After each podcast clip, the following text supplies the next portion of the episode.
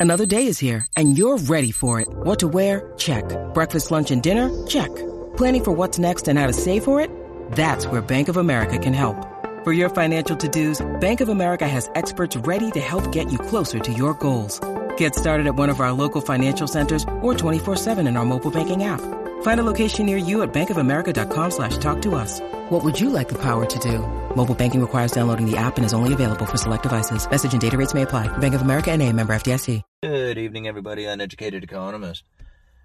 Got to keep talking lumber. I was having a conversation with the guy earlier today, and we were talking about lumber and its impact on the real estate market and what we can expect from real estate going forward. Now, I used to use lumber as an indicator of where we were, where we are in the new construction market. And that when you would see like an increase in the price of materials, then you knew that the new construction market had been kicking into gear and there was a bigger demand for lumber and material because of the growing, you know, projects out there. That was kind of like the idea that I had carried along for quite a while until this whole big disruption started taking place inside of the lumber industry. And we saw lumber prices just go, you know, berserk. I mean, off the charts. 400 per thousand would have been considered something normal, 4 to 500 per thousand. It hit 1700 per thousand. Now we've seen more than 50% come out of the market. We're at what 800 per thousand right now. The volatility is off the charts. Uh, 716 per thousand up to 400 and oh, I'm sorry, up to 842 per thousand. That's like 130 per thousand move in a day. I remember when a 100 per thousand inside of a year would have been extreme. People would have been like, "Whoa, prices of lumber have really gone up this year." That would have been an extreme move. Now we do 130 per thousand inside of a few hours. That's nuts. That's incredible volatile. That's that's a lot of volatility in the market, and to me, that's signal, signaling a lot of speculation. I think that's a lot of people who are trying to buy in and out of the market. They, you know, trying to speculate on the idea of where lumber prices are going to go. Now, I have been terrible, and I will admit this. I have been absolutely terrible about calling the real estate market. I thought for sure that we would have seen house prices come down by now. However, I was not anticipating that the Federal Reserve was going to continue to buy mortgage backed securities into a housing bubble. It just, I guess I just really wasn't anticipating something like that happening. Now, when I was making a lot of the calls, the Federal Reserve wasn't even buying mortgage backed securities at the time. So when the Federal Reserve was going back into their quantitative easing and they started buying up $40 billion worth of mortgage backed securities every month, they were pretty much telling the mortgage backed security investors out there that there will definitely be a buyer. And if there's definitely a buyer, that gives them all the confidence in the world to go in there and buy into that market. And that's exactly what they did. The Federal Reserve pretty much was just guaranteeing them, guaranteeing, hey, we are going to be here. $40 billion a month, no doubt about it. And what happened? Interest rates fall on those mortgage backed securities, prices go up because the investors like, yeah, if if you're there, I'm there. So now here we are, housing bubble, prices are like off the charts, and the Federal Reserve is like, uh, maybe we need to back off on mortgage backed security purchases, you think? Well, yeah, you think? There's no more inventory out there. People are offering $100,000 over asking price and failing to get the get the offer. You think you have an issue going? Maybe. Now, here's the problem they can't turn it off, right? I mean, they could, but they're not ready to turn it off. See, they got to turn it off, and what's going to happen is, is that the whole market's going to start getting disrupted and upset with that. So they can't really turn it off.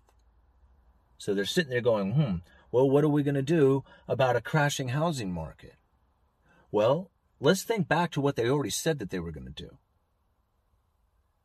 See, they said that they were going to let inflation run extra hot for extra long during good times.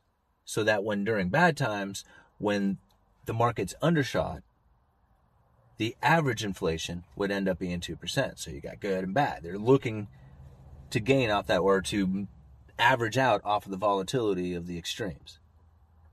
Which is kind of scary to think about the individual out there who's going, well, which way are we going to be heading to?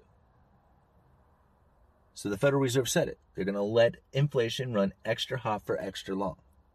Well, home prices and fuel prices and food prices and energy prices and everything that goes into every common item that everybody buys is not how the Federal Reserve would typically judge inflation when it comes to like the individual. How am I saying that? I'm saying that wrong. Let me try that again. What the what the Federal Reserve is looking at as far as inflation is not what the average person is dealing with.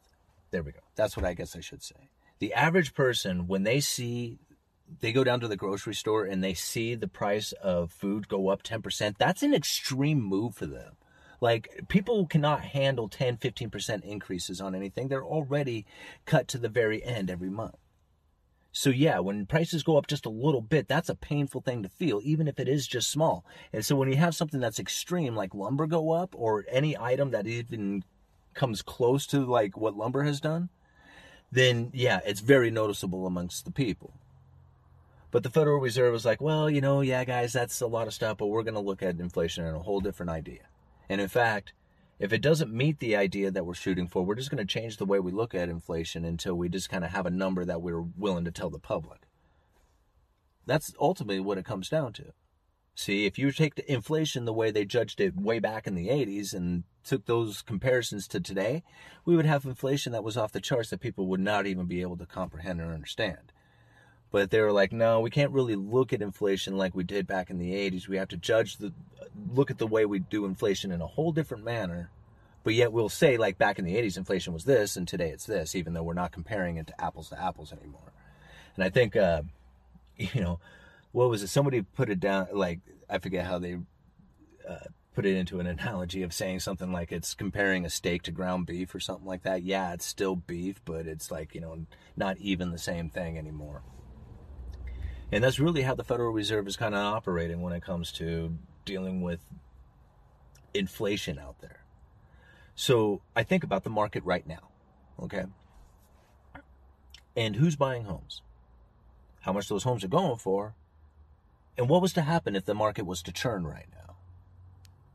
See, a lot of people are kind of relating what's going on right now to back in like 2006 and 7 when the housing market was bubbling up and about ready to burst. And I think the difference is is that back then there was a lot of people taking out loans who weren't really qualified to take out those loans.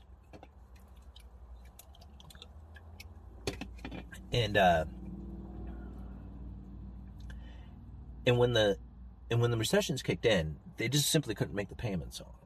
And it was obvious that this was like a one-way street. That if there was any kind of slowdown or pullback, that this housing market was going to crumble immediately. So the Federal Reserve is quite aware of that nowadays. But you think about it, it's like a lot of people are saying, well, it's bubbling up very much like it did back then, but not really because you think about the people who are buying homes right now. You offered $100,000 over asking price and still didn't get it. That means the people who are getting those homes are probably the finest of qualified people. And I don't mean to like put any kind of elite status on anybody, but if you can offer $100,000 over asking price and still not get it, that means the people who are buying your house are probably pretty well off.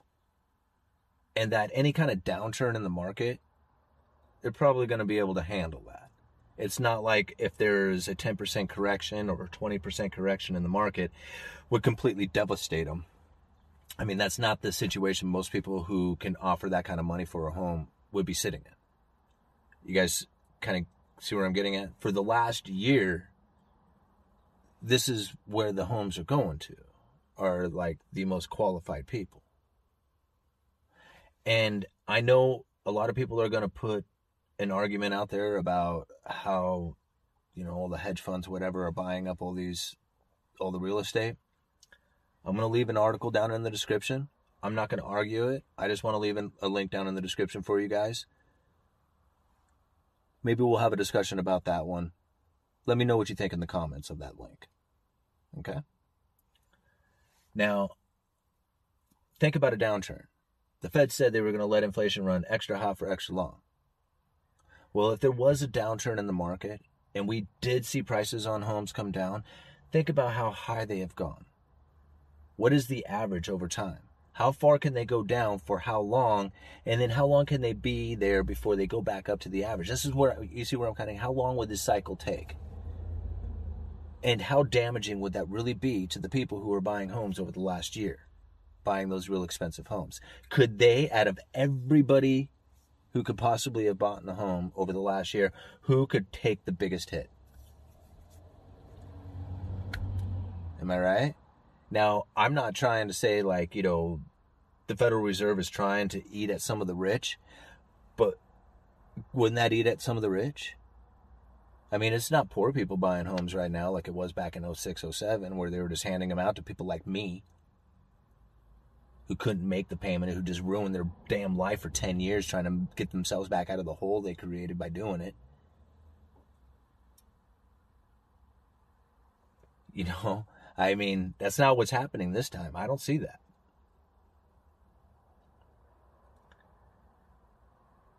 Now, I couldn't tell you what's going to happen in the real estate market. I have been a terrible predictor of this. Like I said, I was not expecting the mortgage-backed securities to be purchased for this extent, for this to this length of time. I certainly wasn't expecting the government to ban people from being foreclosed on.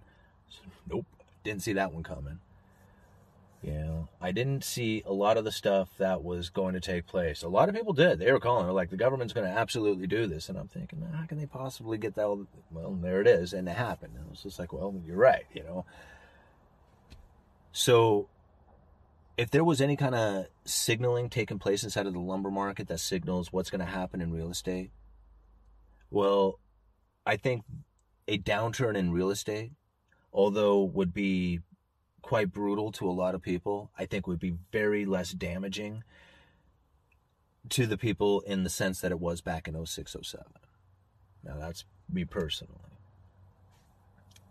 Um, anyway, I'm going to leave a link. I want to leave that link to that article. And like I said, I'm not going to even discuss anything in the video on it. I just want to see what your comments are about it down there in the uh, in the comments section.